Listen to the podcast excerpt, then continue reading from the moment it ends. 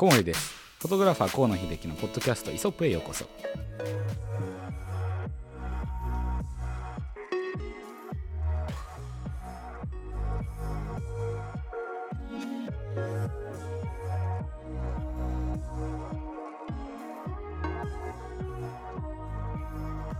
今回は第11回目の放送ですね。はい、はい。そうですね。よろしく11回目お願いします。今日は前回が、えっと、渋谷で外の収録だったんですけど、はい、今回はまたそうですね。スタジオからいやなんかやはりなんかだんだんこうねここに慣れて落ち着いてくるなんかちょっとこうね安安堵感ってない？ありますね。なんかだんだんねここ来ると。みんなのセッティングも早いしマイクが。慣れてくる。なんか慣れてきてね。今日ちょっとネジはまんなくて大変だった。ちょっとねああの、りますけど。はい。1個目はうまくいったんだけど2個目が大変だったっていうちょっと非常にわけのわからない。ごたついておりますが。そうですね。えっとはい。今回のテーマなんですけど、はい。えープロカメラマンはい。への道っていうところだと思います。道ですか。はい。あの少しずつ世代が違う、えっと、プロのカメラマンさん2人いらせっかくいるんで、はい。あのまあ、世代の違いだったりっていうのも多分あると思いますけど。そうね。だから2つにそうか分ければいいんで僕が以前昔のねはいはい。を喋ってで松下君が、えー最近のね、まあ、傾向というか、まあ、流れ的なものをねそうですね。まあそうやって分けてみますか？そうやってやってきたら、ね。あのこの先の道ももしかしたら聞いてる中で話してる中で見えてくるかもしれない。そうね先は真っ暗かもね。先は真っ暗です。かあやばいね。やばいやばいやばいやばいやばいねね明るい未来が待ってるっていうふうなねあの結びにしなきゃいけないんでしょうけどそうですね、まあ、うんそこはもしかしたらリスナーさんの力に任せることかもしれないですけど、そうですねそもそもその、はいカメラマンになる上で、えっと、カメラマンやフォトグラファーか、はい。あのーそのプロプロじゃないみたいなうん。話が少し最初の方で、うん。1回目でしたっけ？2回目でしたっけ？ちらっとしましたよね、まあ自己紹介のね延長線上であったかもしれないそうですね。なんかか軽く触れた触れたかな感覚は若干あるようなはい。感じなんですけど、はい。改めてそのもう一回おさらいというかおさらい。まあそれをはい。含めてそのプロカメラマンっていうのは何をする人たちなんですかね？うん。そっからいく、まあ分かりやすく言うとプロカメラマンっていうのは写真をまあ写真とかねこうサービスを提供してそこから対価を得ることを職業としてる人をプロのカメラマンとかうんフォトグラファーっていうふうに、えー呼ぶんだと、えー僕は思ってますけどね。思ってます。うん、ダメ、いやいやあの 正解不正解って話じゃないと思うんでその河野さんのうん定義が知り知りたかったあっていう。ーそうそうそうそう。なのでまあプロかどうかっていうのはあのどんな職種にもねあの通じるところだと思うんだけど、うんうん。やっぱりそのその技術とかそのサービスを提供して対価を得るか得ないかここがあのプロかプロかじゃないかっていうところじゃないのかなっていうふうに思うんですけどね。そうですよね。そこポイントですよ、なんかその現代語的になんかプロイとか言うとこう あの何手慣れてるとか、うん。なんかなんていうの精度がいいとかへのプロイって言ってるイメージあるんですけど、うん。うんあのそれではないってことですよね。そうね。僕はそう思ってますよ。だから、うんうん。うんまあ、もちろんねプロに迫るうまさプロを超えるねうまさを持つ、うんうーまあ、技術だったりねあの例えば写真で言うと写真のうまさっていうのはあるんだけど、まあ、あの今回、まあ、今今日お話しする部分での区分けで言うとプロとはあのそれでお金をもらってる人、えー愛好家の人とかっていうのは要は別に仕事を持っててあのね例えば自分のお休みの日とか日とかあの自由になる時間を使ってそういうね写真を撮ってる人のことを指すように僕は定義してました、なので今日はそのね流れで、そうですね、うん。その前提というかその過程をこうもう一度うん。知っていただいた上で、はい。あの話を進めようと思うんですけど、はい。まあえっと従来っていうんですかね、うん。そのまあ、河野さんが写真を始めた頃はい。の時代から、はい、そのなんていうんですかキャリアルートみたいなのってあったんですか、うんまあね僕の始めた頃っていうともう30年前に遡っちゃうからね。おー。3026年前か。まだ全然生まれてない、うん。ねえ。そうだね。生まれる前から頑張ってたんだ俺。嘘嘘。まあね僕らの頃っていうのはねもうやっぱり黄金のレールっていうのが一つもうあってそれは多分今にも通じるし今もうねそんな変わらない大きくは変わらないとあそんな変わって思うんだけどないんですかそれは、うんと思うんだけどやっぱりまずまあ写真がね根本的に好きなまあことが大前提ではい。でまああのーなんだろうこう学生時代から写真を撮ったりとかしてで自分志として写真家は目指す、まあ、フォトグラファーを目指すというところで、えー、と写真の専門学校もしくはだあの写真の大学ですよね、うん、写真学科のある大学を出てそしてえっ、とスタジオみたいな。ところうん、スタジオレンタルスタジオとかで数年間あのいろんな技術あとあのそこにいらっしゃるねあのフォトグラファーの人の現場のライティングだとかねセッティングだとかを学んで。あの弟子入りみたいなやつですかね。弟子はねその次なのよ。あそその前にうんそうそう。でそのスタジオで働いててキビキビこうやっぱね僕らもね経験あるんだけどいあの現場に行った時にねもう中でキビキビ動くのとそれからねなんかタラタラしてるのとね人が出るの。で大体ねやっぱり声をかけるのはその中でやっぱりキビキビしてねこう、使えそうな、まあ、言葉悪く悪く言ってね、うん。使えそうな、うん、人、まあ、もしくはあの起点の聞きそうな人に声をかけてうちに来ないかい？みたいな感じでねみんな誘ってはあと数年経ってそこそこから拾われて、えー直足というねその先生の、えー直接のお弟子さんとなってうん。またさらに修行を積んでそれからまあうん。ここはその修行を積む長さっていうのは個人差がもちろんあるんでね、何年が、えーあの妥当だとかいいとかっていうのはないと思うんですけどでその修行を経てはいで晴れてあの自分が今度はシャあのカメラを握る役割になっていくと、うん。これがね大体の,、まあ、あの黄金のレールっていうふうにレールなんです、うん、言われていたのよ。あいた。うん。なるほど。うん。でそれがまあ少しずつ変わってきてるけど基本的にはまそうねああまり変わってないって、あれはそのなんていうんですかこう弟子お弟子さんの状態からこうビッグステップというかこう大きく踏み踏み出す時の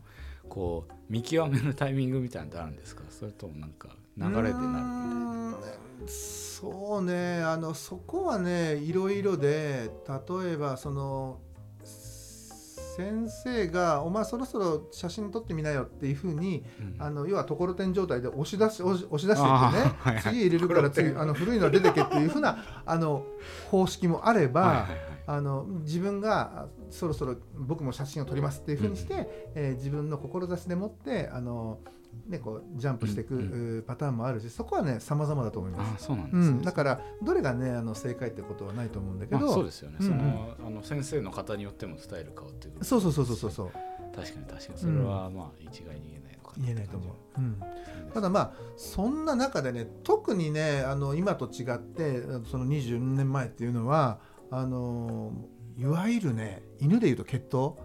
あの、せはい。師匠は誰ですかっていうのがすごい重んじられてたの。はあ、まあのだから例えば僕ら僕なんかはあの言うとねその当時はだから無所属新人みたいなもんだからね、あの先生誰もね、あのいないっていうかそのなんていうかな僕が入ったのは制作会社広告の制作会社だったんだけど特にその直足としてそのその先生とね1対1でベタでついてどこかこう現場を渡り歩いてたっていうことはないのよね。なので出た時に、えーまあ、どこどこのえー制作会社を出回したっていうふうなことはもちろん伝えるんだけど、うん、やっぱりね誰々のアシスタントで何年やってとかっていうふうなあのなんていうかな肩書きを持ってるというかその経歴を持っている人たちに比べるとインパクトとしては弱やっぱり弱いのよね。ああやっぱりそうなんです、うん、そのなんかやっぱり。ただ実力がものを言うのではなくそう。そういうどどういうルートをたどってきたかみたいな辿ってきたかってやっぱり血統だよね。ううんん、だからそういうことね。ああれは例えば篠山先生のところのお弟子さんだねとか、うん。あこれは例えば、えーね、渡辺達夫さんのところのお弟子さんだねだとか、こう山岸先生のお弟子さんだねだとかこういろいろあるのよ。そそれによって元もうポジションがいろいろうん、出だしポイントが変わってくるっていう。そああなるほど。でもあれなんですよね。その河野さんは、う、はい、実はそういうルートではない人僕はそうですね。あのなんて言うんだろう。自分で写真をまあ撮ってでそこの制作会社にもちろんねいた社長というのはあの元フォトグラファー、ね、荒木英二さんという方なんですけど、はい。まあその荒木さんのところにいたのねっていうのであの、まあ、ご主義的にあの仕事をくださる方もいましたけれど、うん。基本的にはその荒木さんが関わってないジャンルでのとあの出版社だったりだとかその、えーデザイナーの方だったりとかに直接会いに行って、えーまあブックを見せたりとか、うん。僕はこういう展望を持ってるだとか、まあ、そういう話をしていく中でそのまだ、ね、当時若かったんでね、うん。えー、と23とか4とかだったんで、えーまあ、そこのところのあれじゃないのかなあのなんつうんだろうね。そのこれからにあの投資をしてくださった方も当時はいたんじゃないのかなっていうふうにいいふうに解釈してます。いいふうに解釈してます。は いでそのそれこそ初めてのうん。お仕事もらった瞬間みたいな時の記憶ってあります？初めてはね、まあえー、と初めては広告じゃなかった。その制作会社にいた時あのアドフォーカスっていうねあの会社にいた時なんですけど、えっ、とね初めての初仕事はね僕はね雑誌だったんですけど、うん。JJ だったんですよおお JJ はい。を撮ったんですよね、かの。うん。JJ、JJ でこれはその会社で関わってる人誰もいなかったんで、まあ、自分で、あのそこにねあの連絡を取ってあこういう。乗り込んでいくスタイル。そうですね。へー。飛び込みですね。飛び込みスタイル、えー。もう今ね今飛び込みまあ後でこれはねまた松下君がね、はいあの話をしてくれると思うんだけど今飛び込みがないんだけど昔は飛び込みしかなかったんでね。飛び込みで物がそうどんだけ飛び込んで自殺するかっていうね。そんな感じでしたね、へーそうなんですね、はそそれに対して松下さんはまあだあのだいぶこう時間的にも。い だいぶっつった。そうだねだいぶ。別にあの直接おじいちゃんとは呼んでないんで大丈夫ですあの世代が違うっていうのは多分まあそうあると思うんですすけど。ねやっぱりこう黄金ルートみたいなのの存在っていうのはまだ感じますか？私の時もまあ私も一昔前になっちゃうんですけどもう学校専門学校だったり写真学科がある大学に入ったりしてで学んだ後にあのー写真スタジオにみんな入るうん。かそのままあのフリーのカメラマンとして急に出ていく子も、おまあ、いるにはいたんですけどまあ続かずっていうああやっぱそうな感じだったり。なので基本的にはみんなスタジオに入ってたかなっていうふうに思いますね。やっ一応レールにのね、はい、変わらないと思います。うーん。乗っかっちゃうんだね、あるあある程度はやっぱその 最初加速のために必要なんですかね。そうですね。なんかあのー、だいたいスタジオ入った子たちとかに聞くと学校で学んだことが一切通用しなかったあっていう、それ言っちゃって大丈夫かな？大丈夫だね。はいドキュンはいどうぞまあ大体それを聞いてたのでうんうん一回やっぱりスタジオで現場を経験してから、はあのーこう世に出ていくというかあのどなたかの弟子に入ったりとかそのままあのー制作会社というか広告とかうんそういうところの釈迦目になったりとかっていう風になっていくのかなって。いうそうだね感じですね。やっぱ変わんないよいなねるほど。そこは大枠がやっぱ残るものは残るんですね。そうだね。でねやっぱね僕もそうだったんだけどそのスタジオワークっていうかライティングワークが全然やのそこのスキルがね全然やっぱりほらえっ、とね愛子さんからのステップアップでフォトグラファーになった人間と、うん。やっぱりそうやって黄金のレールにねあの乗っ取って、まあ、ちゃんと努力をしてる人、うんやっぱそこら辺のねやっぱ細かさとかそのあとセッティングのバリエーションだとか、あとその繊細さ、はい。この繊細さっていうのはあのその上にいらっしゃる、しまあ、師匠というかね、うんその先生のあによってす全然クオリティ変わってくるんだけど、うんやっぱり違うのよ。だから僕もねうん。あのその当時一番苦労したのはねやっぱライティング、あそうなんですね、ライティングはねやっぱりあれなんですかね。こう基礎基礎体力みたいなところがあるんですかね。その技術的な面では。やっぱね、あの光の当たり方でこう、まあ、光、まあ、い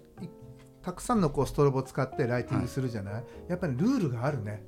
あの見ていくと見ていくとルールがある。だからその当時にやっぱりこうなんていうかなベーシックなライあの人を撮る時のあのライティングっていうのがうん。やっぱちゃんと存在してて、うん。でそれにはそれのちゃんと理由が、まあ、当時僕らはフィルムの時代なんだけど、うんそれにはそれにちゃんとね理由が存在しててってねやっぱね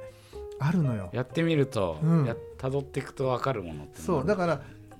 後を振り返ってみるとすごいこうね紆余曲折蛇行しながらやっぱりその同じところをこうね向かってる向かってたなっていうのはあねそうなんだ。後から見てねわ分かったの。へだとすれば僕らみたいにねその無駄なその、えーまあ無駄無駄ではないんですけどね、うんあのこうちょっとこう寄り道の多いこう蛇行の多い、えーなんかこう歩みで行くのか大変なんだけども集中してそういうスタジオだったりだとか、あの誰かのね先生に作ったりとかしてあの教わるのとっつったらやっぱり、ね、そっちの方が楽楽かなっていうね、後から思えばね、ううん。ん、なんかもしかしたらそっちの方もねこう効率良かったかもみたいな風には思いましたよね。まあでもあれでしょうね、うん。そのなんか僕が言えるようなことではないとは思うん大ですけどでもその。なんていうのこう辿ってきて不便したからこそ便利な時にこう感動があるみたいな話と似てんのかなって気がしますよね。うんで一つね得られることがあったのはその要は既成概念っていうのがもともとそそういうのそういうところを経験してないからはい。ないので、はい。使えるものは何でも使おうっていう、うんうんうん。うん、だからねその、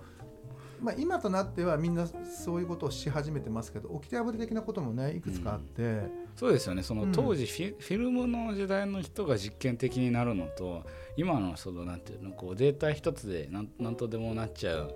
あの世代の人が実験的になるっていうのはじゃあ覚悟が違いますよねその取っかかる時の。やっぱそこの差って大きいですかねやっぱそのデジタルフィルムあのまあよくこれ挙げてる話ですけどこうフィルムとそのデジタルのなんていうの差が生んだメンタリティの違いみたいなマインドセットの違いみたいなのって、うん。あのそれこそあの僕らのこのホームページですねのうんうん。データをい一旦もらってたんですけどちょっと僕らのそのか 管理の問題で一回消しちゃったっていうのをそうなのよ。あのね スタッフの皆さんがねなくしちゃったんですよ。データを。でもねそ考えて昔から考えてみたらもうあのバッコーンってホームランぐらいふ吹っ飛ばされるようなことだとそうだね。一コマしかないから平ね、気にできちゃう、うん、あれミスですもんね今は。それは逆に言うと今この時代に生きてるからこそあり得るミスなのかもしれないんだけど、やっぱりねフィルムの時代っていうのは本当に何だろううーんその一コマを切り出してしまったらもうそれがオンリーワンだからこ例えばですよ例えばあのそのね写真が仮に何か途中で事故で折れてしまったとか何かあったあったとしてもどうにかそのフィルムを再生してねもうそのカットじゃないと成立しないっていう風な時代だったのよ。だから傷とかついたって言ったらもう印刷屋さんが多分必死になって直してねそれでも使ったんだと思う。そんな時代だからね本当にオリジナルっていうその一コマ一コマに価値があってあのねすごく大切にしてもらえてた時代でもあるのよ。なんかその多分河野さんが、い。えっと松下さんと関わってる仕事とかで関わってる中で、あなんかここを違う道通ってきたんだなってこう感じる瞬間ってありますか？僕から見て、はい。感じる瞬間ねあなんかそのなんていうのこう辿ってきたルートが育ちが違うっていうのと同じでその常識が変わってくるわけじゃないですか。でなんていうのその、うん。すまあまあもちろんほらあのね当然スタートのあの仕方も違うからあれなんだけどまあ安易にシャッター切るなっていうのは感じる。僕らはやっぱりフィルム見えないものでしょ、うん。それで露出って今光の量、うん。光の量がの光の加減があのちゃんとしてないと白くなったり黒くなったりするような中でやるから本当にメーターで測って測ってうん。調整して最後もうここれもうこれしかないっていうところになって初めてシャッター1枚落とすのよパチャンって。一コマ取るために、だけど意外に今の人たち今それは松下君に限らずあのどこかねこう撮影に出かけると、うん。周りを見てても思うんだけど、うん。結構ね安易にパシンってまずね1枚取っといてからそこからあれ明るいな暗いなっつってそこから調整するから。とりあえず撮ってみてから見るスタイルっていう。これはね大きな違いだね。確かに違うね。うん、だからやっぱりね昔のまあ昔のって言い方は変だけどあの大御所の先生とかがちゃんと準備をしてちゃんといろんなことが整わないとシャッターなんか切れないよっていうふうに言われるのはねすごくよくあるの。本当に光の量が分かっててバランスが分かっててで頭の中で、えー今ここの光の量に対してねあのこのシャッタースピードとこの,、ね、あの絞りで取らない取ればこう映るんだっていうのはもうね頭の中多分ねこうイメージできてるんです数字がもう頭の中で大体方程式じゃないですけど、みたいな見えてるのだと思うの。この数字それぞれの数数値から導き出される、今この目の前にあるその映像のうーん。うん、イメなんとなくイメージみたいな、こうは幅がこの中みたいな。そあれですよねあのこう縦長いメーターうそうそうメーターね露出系というね、僕うん。は映画でしか見たことないんですけど。ちょっと感動したでしょ？そうそう。この前あのちょっと話ずれるんですけど、ね。えっと、ポートレートのなんか写真を撮ってるなんかニューヨークの方かな？の,、うん。あの大御所のカメラマンのなんかネットフリックスドキュメンタリーみたいなのそう初めてああいうメーターがあるんだっていうその存在に気づき。ねそれがもう必需品だったわけですよね昔は。もう絶対絶対必要。絶対持ってる。絶対必要。だからもちろん今のねそのデジタルカメラもそうだしその当時のあの 35mm タイプのカメラにしてもそうなんですけどな中で内蔵のねちゃんと露出系要は光を測る、えー、計器っていうのは内蔵されてるんだけどでもやっぱりその、えー、と内蔵されてるカメ、まあ、あのメーターを使う人ももちろんいるんですよもちろんいる,、うんだけど僕らはやっぱり、えーその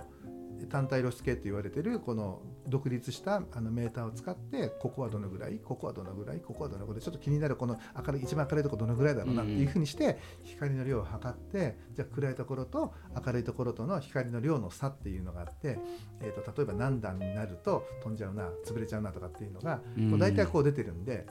それをこうイメージしながらうーんじゃあこんなもんかなみたいな感じでねこうせそこからこう辿っていくっていう。そうそうそうそう。あだからそのメーターが全てだったね。だからメーター今でもそうだけど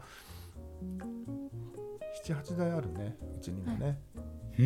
うん、だからねまだ全然使ってない。要は本当にねこの十何年間、あのデッドストックみたいなのもあるよ、うん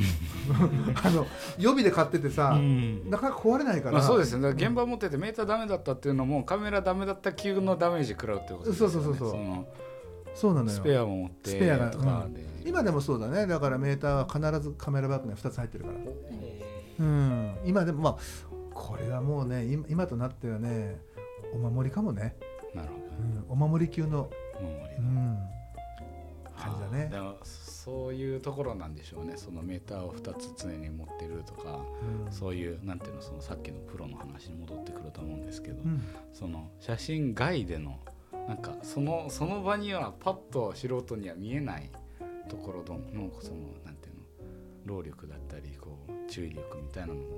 やっぱり関わってくるんでしょうね。うん。逆にすると今度その、えっと、松下さんから見てはい河野さんあ自分とここなんていうのそのルート的に違うんだなだけじゃなくてあの他にもこうなんなんだろうなその価値観じゃないですけど、まあ、そういうところがこだわりどころ？そうそうそうですね、うん。とかなんかまあ。こだわりどころ？何が違う？お食事どころが違うとか言いま あでも一緒に仕事してるとある程度こう似てくるところもあるんでしょうね。なんか最初違ったけどだんだんはい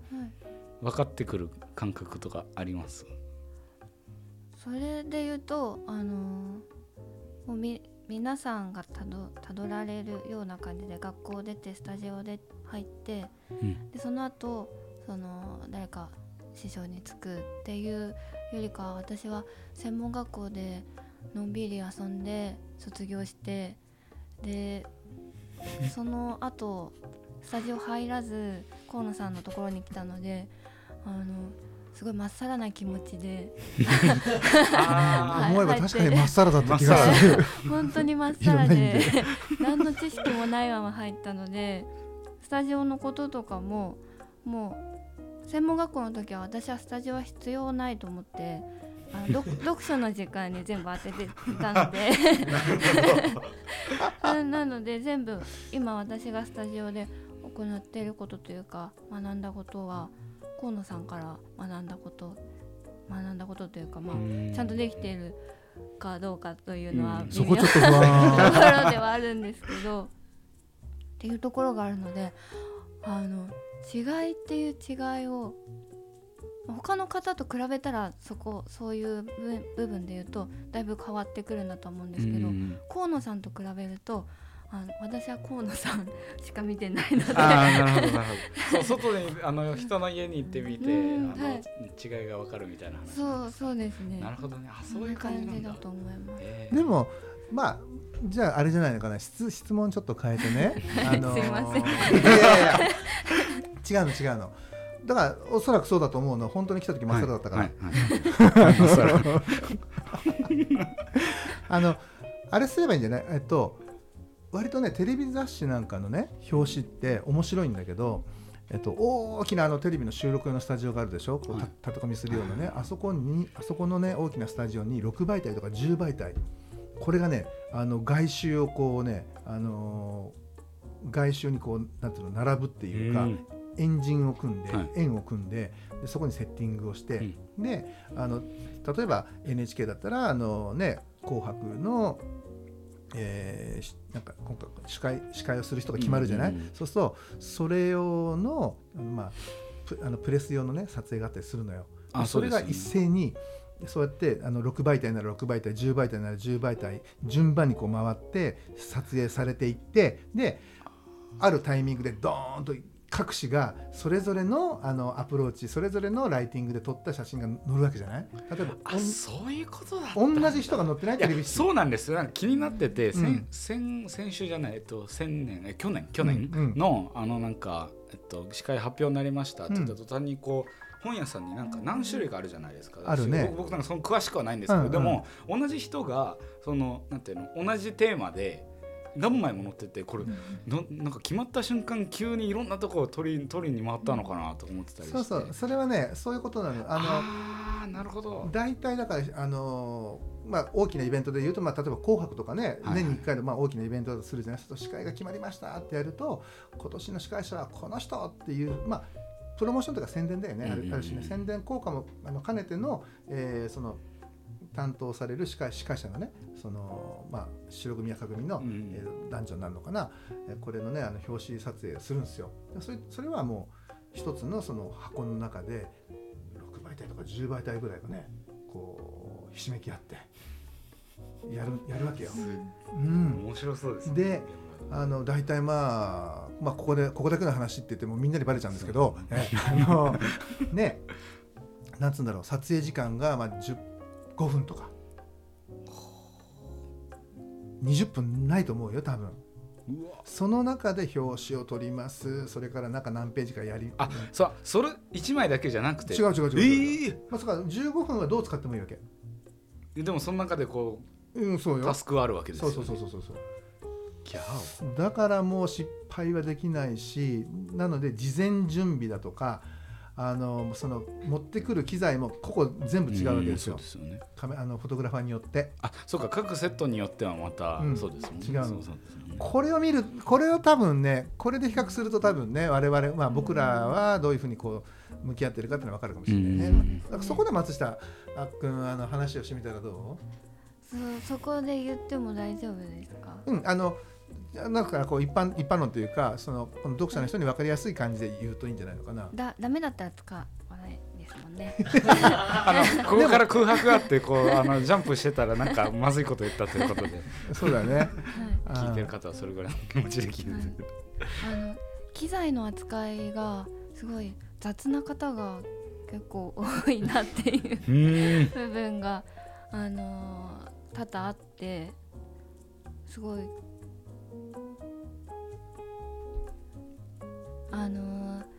本当に言っていいかわからない部分で言うとアシスタントの方がウエイト蹴ってあウエあの重い重り重りになるはい。ものを足で動かしてた蹴って動かしてたとか、カメラマンの方がカメラを地べたに置いたとかあのなんかレンズそのままゴロとかそういう そういう怖いね。そういうそのなんかこう今から仕事で使うものだったりするものはうちの事務所だともうそれが商売道具というか命になるのでそういう扱いをしちゃいけないいいけないというかそれが当たり前になっていたのにあの他の方っていうのはその商売道具って本当に物なんだなっていう印象が強かったですね。あれですかね。そしたらあの、勝手な推測ですけど、はい。海外のフォトグラファーの方って結構そっち側だったりします？なんかその結構有名な話であのイチローがバットまたがないとかあとなんか絶対バット折ったりしないみたいなそのバットのなんていうの？に対してのその敬意みたいな、うん。その道具に対しての敬意みたいなそれすごいなんか日本人っぽいみたいなメディアで結構なんかよくそのネタとして騒がれてたんですけどなんか一郎派ってことですよね多分割と。そうね一郎さんはなんかちょっとおこがましいっていう、ね、部分もすごくあるんだけど 割とねやっぱりもちろんね道具なんですよ。うん。道具だからこそ壊れるうん。こともあるし調子が悪くなることもある。使わなくてもダメになるし使っていくとダメになるこれが道具じゃないですか。仕事をする上での。でカメラも多分僕は同じだと思ってて。なのでであるならばその何て言うんでしょうね。例えばその道具をどれまあた大切にしすぎるコレクターじゃないんでね、うん。ああ傷がとかでもいやじゃなくて、あの必要最低限のあのねだからなんつうのかな大切さというかね、うん。あのうん、でもってあの仕事に臨むべきだと思うしからやっぱね他の方のカメラ見てるとねやっぱりその今松下君が言ったようなあの扱いをされているような人たちのカメラをよーく見ると傷のつき方が違うのね。うん。当てた傷なの。全部が。当てたぶつけたの傷で、でやっぱねやっぱ仕事できる方のね仕事できる方とか丁寧な仕事してらっしゃる方のカメラを見ると違うのよね。擦れてる傷なの。擦れてるっていうのは手手で触って触り倒してこう塗装があのーなんつうのかな。滑らかにありますよね。サンドペーパーでねあのこう落とすようなうん傷だから傷のつき方からして違うってことは、うんまあ、それだけだねあのカメラなりあのレンズにダメージがあるわけじゃないですか、うんまあ、でいいんですよそんなのっていう人ももちろんいるしそれももちろん正解だと思うんだけど、うん。まあ、うちはやっぱりねそのカメラを持ってその写真を撮ろうとしてるのにそのカメラをね大切にできないっていうかね、まあ、あの過剰な大大切じゃないですよ、うん。適切なその,、ね、その経緯と大,、まあ、なんつうかなこの大切にする心それを持ってやっぱり撮影をしていかないと。まあ、その映す道具に対しても映す人に対しても失礼なんじゃないのかなとかと思うわけですよ。なるほどそんな地べたにドカッと置いたカメラはいじゃあ行きますみたいな感じでやられるのか、うんテーブルにあるものをすっとこう持ち上が持ち上げてね撮るのかこれはまあ本当さっき言うその一郎さんのその精神論にちょっとこうねあの感じる部分あるのかもしれないんだけど、やっぱそういったところはねうちは大切にしてる。なるほどね、うんそのまあ特にその物理的な道具っていうところも含めですけど、やっぱその場のいる人たちへの態度っていう意味でも、やっぱそういう気持ちがあるということはどこかにこうなんかそのまあなんつうかな。うん物事物事に対して全てこう繊細でありたいっていう,、まあこうね姿勢でもあるわけじゃないですか。だからやっぱそこら辺はねあのまあなんつうかな大切に持っておきたい、ところだなっていうふうには僕は思ってるんですよね。あのまあ今年はい。を代表する出来事でございますけど。ということでね。コロナコロナコロナ。本当にコロナ。本当にコロナ、ねでもその3月ぐらいまではねはい、もう本当毎日撮影があったからうん。コロナって本当にあんのって思ってたの、生活からあまり、ところが緊急事態宣言が出出てでねやっぱり大御所の俳優さん女優さんがお亡くなりになったりとかして。そうですよね。そこからやっぱりねテレビの業界今芸能のね業界も、なんかそこからピ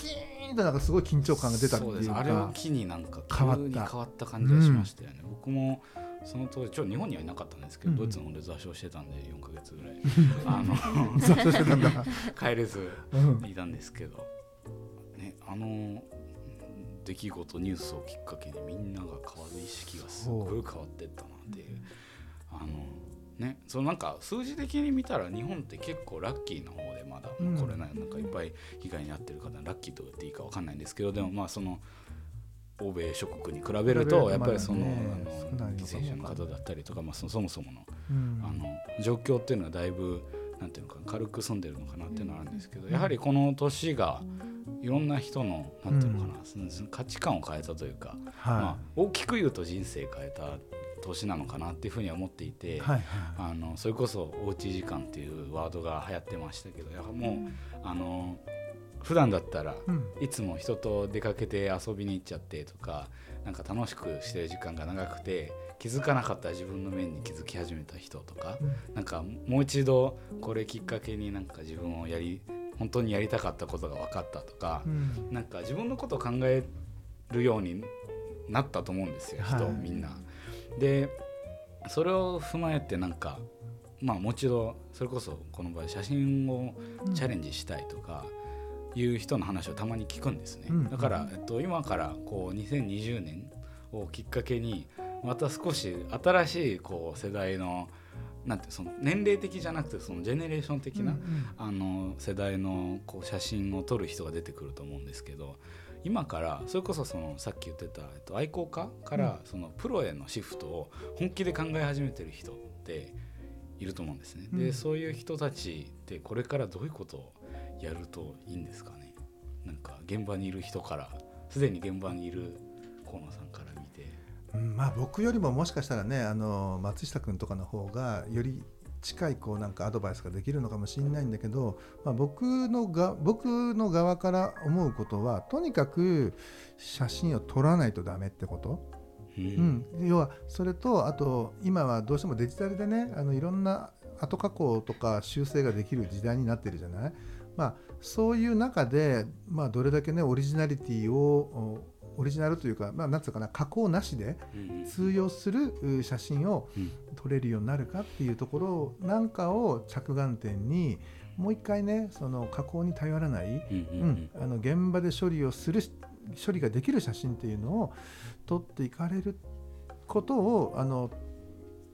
だからこうやっていけばいいんじゃないのかなというふうに思うんですよね。あとの見せ方だとかねその、えー発表するツールっていうものに関しては、まあ、これも後でまた松下君が喋ると思うんですけども、うん。まあ、いろんな今ねあの媒体っていうか要はメディアをね返さなくても個人発信ができる時代になってるから、まあ、そういったものを使って共感者をねあの集めていけばまた、かあの分母がでかくなればね、うん。その可能性っていうのは広がってくると思うのでだから僕はなんかやっぱり、うんこの、まあ、薄っぺらいって言い方は変。もちろんその、ね、加工するにもスキルが必要なわけで、うん。あの技術 大事なんだけどまあその加工に頼らないえーオリジナリティあふれる写真をまずは現場で撮りきれる努力。これがねやっぱりそういう人たちには、あのまず大事なねポイントの加工を前提として取らないっていうことですよね。うん。そうそうそうそう。のなんか加工でなんとかそうなるだろうっていうふうに言って通りに言ってるのとこれでバッチリ決めるんだっていう。そう。違うじゃない？その変わってきますもんね。もちろんその見つめるその厳しさも変わってくるし、はい。はいあとねよ,、まあ、よくあるのがねレタッチャーさんとかが、うん。あのフォトグラファーになったりだとかデザインをされる方とかもいるんですよそういう人たちが口癖にすることはあの取っといてくれたら後で後でどうにでもします確かにその技術を持ってしまってるのでそう。なんとかなっちゃうって意識がありますもんね。まあ、もちろんそれもね通用するのよ、はいはいあのその印刷物を満たすには、うん。あの必要ね通用するんだけれどもそれでねあのそうじゃないまあそれもまあもちろん正解といえば正解なんだけど、うん。でもせっかくねフォトグラファーと名乗るんであれば何もなくてもカメラ一つでね勝負できるだけのやっぱりこううん。感性と、う。ん構成力を材料の美味しさというか良さそを本当にそのままこうん。う引き出す、引き出してそう。後から塩コショウで美味しくするんではなく。なくて、うん、それから後でこうか体裁整えて、まあ、それをトリミングとか言う,、言うけどね後から広く取っといて後でトリミングをして部分拡大をして、えーそれで形作るっていうんじゃなくてもう現場にいてそのフレームのフレームの上であなたの感性あなたあなたがベストとするね切り取りってあのどうなんですかっていうところを大切にしたシャッターの切り方。これを僕は、うん、これからねもしその、まあ、プロなりを目指すんだったら、えーすべきではないかな。むしろそこを大事なこれからねまた大事になってくるんじゃないのかなっていうふうに僕は思いました。うん。でどうなんだろうツールとかに関しては。は今だとやっぱりインスタだったりとかではい、あの発表発表というか上げて発信。で発信はい。発信して、で見てもらってそこからあのお仕事の依頼が来る人は来るみたいな話を聞くのうで、ん。そうするともうあれだともう世界もうみんな誰でも見れるっていう感じになってるので、でいろんな写真がそれなりにこうその人がどういう写真を撮れるのかっていうのも見れるじゃないですか。そうですね。なので一発でわかりますもんね。そのポチってやるだけで。そうですね。展示を見に行くとかではなく。はい、なのでそこからお仕事の依頼だったりとかっていうのをもらったりっていう話は聞きますけど、まあ、そこからつながっていくかっていうのはその方次第なのかなっていう、うん。インスタグラムだといい写真だけ上げる上げられることができるので確かに。はい。だから我々やっぱさあれじゃないかな3割バッターじゃなきゃいけないっていうところがあって要はホームランをあのパカパカパカパカこうね、打てればそれ一番いいんですよ、ね。ホームラン王でいいんだけど、そうじゃなくてあのホームランを大きくホームランの数が出ない分三振振っちゃいけないのよ。ね、だけどそのインスタだったりだとか SNS で発信えーできるものっていうのはやっぱねホームランだけをあのえりすぐってそうですよね。アップすることできるじゃないでなのでこれはこのこの前の面白いあのデザイナーが面白いこと言ってたんだけどうん。いやプロの写真っていうのは100枚撮った時に30枚が NG なんですよと。うん。ね、だけど、30そういうふうにその SNS だったりとかこの今デジタル世代からあのスタートしたフォトグラファーっていうのは30枚が OK で70枚が NG なんですよってことを言ってたの。はい。はいはいはい。なるほど。これ面白いね。なんかあの表現だなと思ったんだけど。そうだ。そう。だから僕がさっき言ったのはそのねあのデジタル加工要は色味だったりだとか後からのこのエフェクトなしでその素の状態で人にあっと思ってもらえるようなあの写真もものだったり、まあ、人物で言うとね表情だったり形だったり光だったりをね捉えていくってことの方が大事じゃないのかなっていうのはそこに通じてくるのよ。これからその例えばプロを目指す方っていうのは、その最も大事にする要素もしかしたらその信頼性ってところなのかもしれないです。そうだね。頼頼っていいよっていう力を見せる。見せるというか、まあ、持つってことだよね。うん、やっぱだんだんその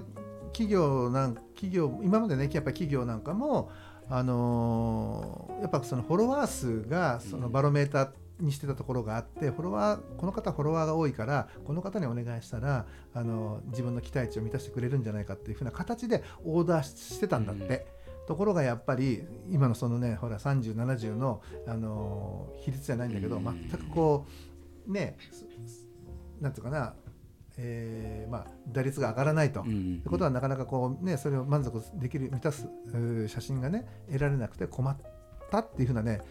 ことをねやっぱり皆さんねだんだんこう経験しててだんだんフォロワー数ではないんだなっていうところにあの企業も気づあの気づきつつあるっていうのはそうですよね聞いてる。まさにうん先週、2週間前ぐらいだったと思うんですけど、YouTube であのそれこそインスタグラムと YouTube ね SNS 系で、うん。あの大きくなって今すごくまあ多分世界トップクラスをいってる人の YouTuber が、まあ、あの外行って企画ができなくなったからかあのポそれこそこういうポッドキャストみたいにもうやたらとただ撮りしてるあの YouTube みたいなのを最近載せ始めてたんですけどそれこそあのその自分のコミュニティだったりその友達のそのまあ同等の力を持っているゲストを呼んできててあのなんかルートが少しずつ違うんですよね。その SNS 上で大きくなっててあのなんてすでにすごいなんて著名な状態ではあるんですけど辿ってきたルートが違ってなんか片方がさっき言ってたその7030の方か。でもう一人がその、えっと、なんだっけツアーをついてってそのカメラマンとして仕事してたから、それこそバッチリ決めなきゃいけないみたいな、うんだからそもそもその使えるコンテンツのその母数のサイズが違うみたいな。だから俺はあの10枚いいの取れたら10枚載せんのにお前は10枚いいのあるけどその中でまた3枚ぐらいに絞っちゃうよなみたいな。もったいないことをしてるぜみたいな話をしててあルートが違うっていうのは多分こういうことなのかなって今なんか聞いてて改めて思いました。そうだね。それはなんかそのホームランの話じゃないですけど、うんだからその全然ホームランっぽくないものをてかなんかなんていうのこう見た感じいいじゃんっていうのも多分彼のそれこそ一番いいと思うものしか載せないっていうのがそのインスタグラムねうんだからこそなんかあーここんなの載せないのもったいないじゃんって思っちゃうけどやっぱりそうプラットフォームの性質がありますよねやっぱり。だからそういうのをこう生かしていくのがやっぱりベストですよね。やっぱりその状況が変わり続けるからこそ今しかできないその一発ボンっていくっていう話もあると思いますし逆に数字だけじゃないってことを頭に入れていただいてうん。SNS 上で活躍してるけど河野さんのような一郎のようなメンタリティを持って臨んでいくっていうのもありまあけ結局かいなんていうのその答えないってことですよね。多分。そう。全てが正解なすのね。ごいくくっちゃいましたけど。そうそうそう、はい。い、や本当にそうなの。全てが正解だしどれもね間違いはないんだけどただまあねそのどこにこだわるかによってそれぞれの個性が変わってねあの変わってくるし違ってくるしそれによってやっぱりその人の見え方とか見方もね変わってくるので、まあ、自分自身を大切にこだわれるところにはこだわっていきましょうっていうのがね、まあ、僕からのアドバイス。まあ僕ら僕らからのね アドバイスになるのかなっていうふうに思いますよ。そうですね、その上であの、まあ、だから今後実際作業あ写真を撮っていくっていう風になった時にこう気をつけるポイントとか構図とか、まあ、いろんな要素が出てくると思うんですけど、うん。あのリスナーの方からメッセージを頂いていて、はい。それをベースにまた次回からあの具体的なあの河野さんアドバイス松下さんアドバイスみたいなのが、えっと、出してきたら面白いかなと思うので、わかりました。えっと、来週も楽しみにしてください。はい、はい、えー今回第11回目ですね、はいあのプロカメラマン等々の話の回でしたがお楽しみいただけましたでしょうか、えーまた来週も、えーこの続きの話ですねをしていこうと思うのでぜひ聞いてください、お疲れ様でした、ありがとうございましありがとうございまた。した。「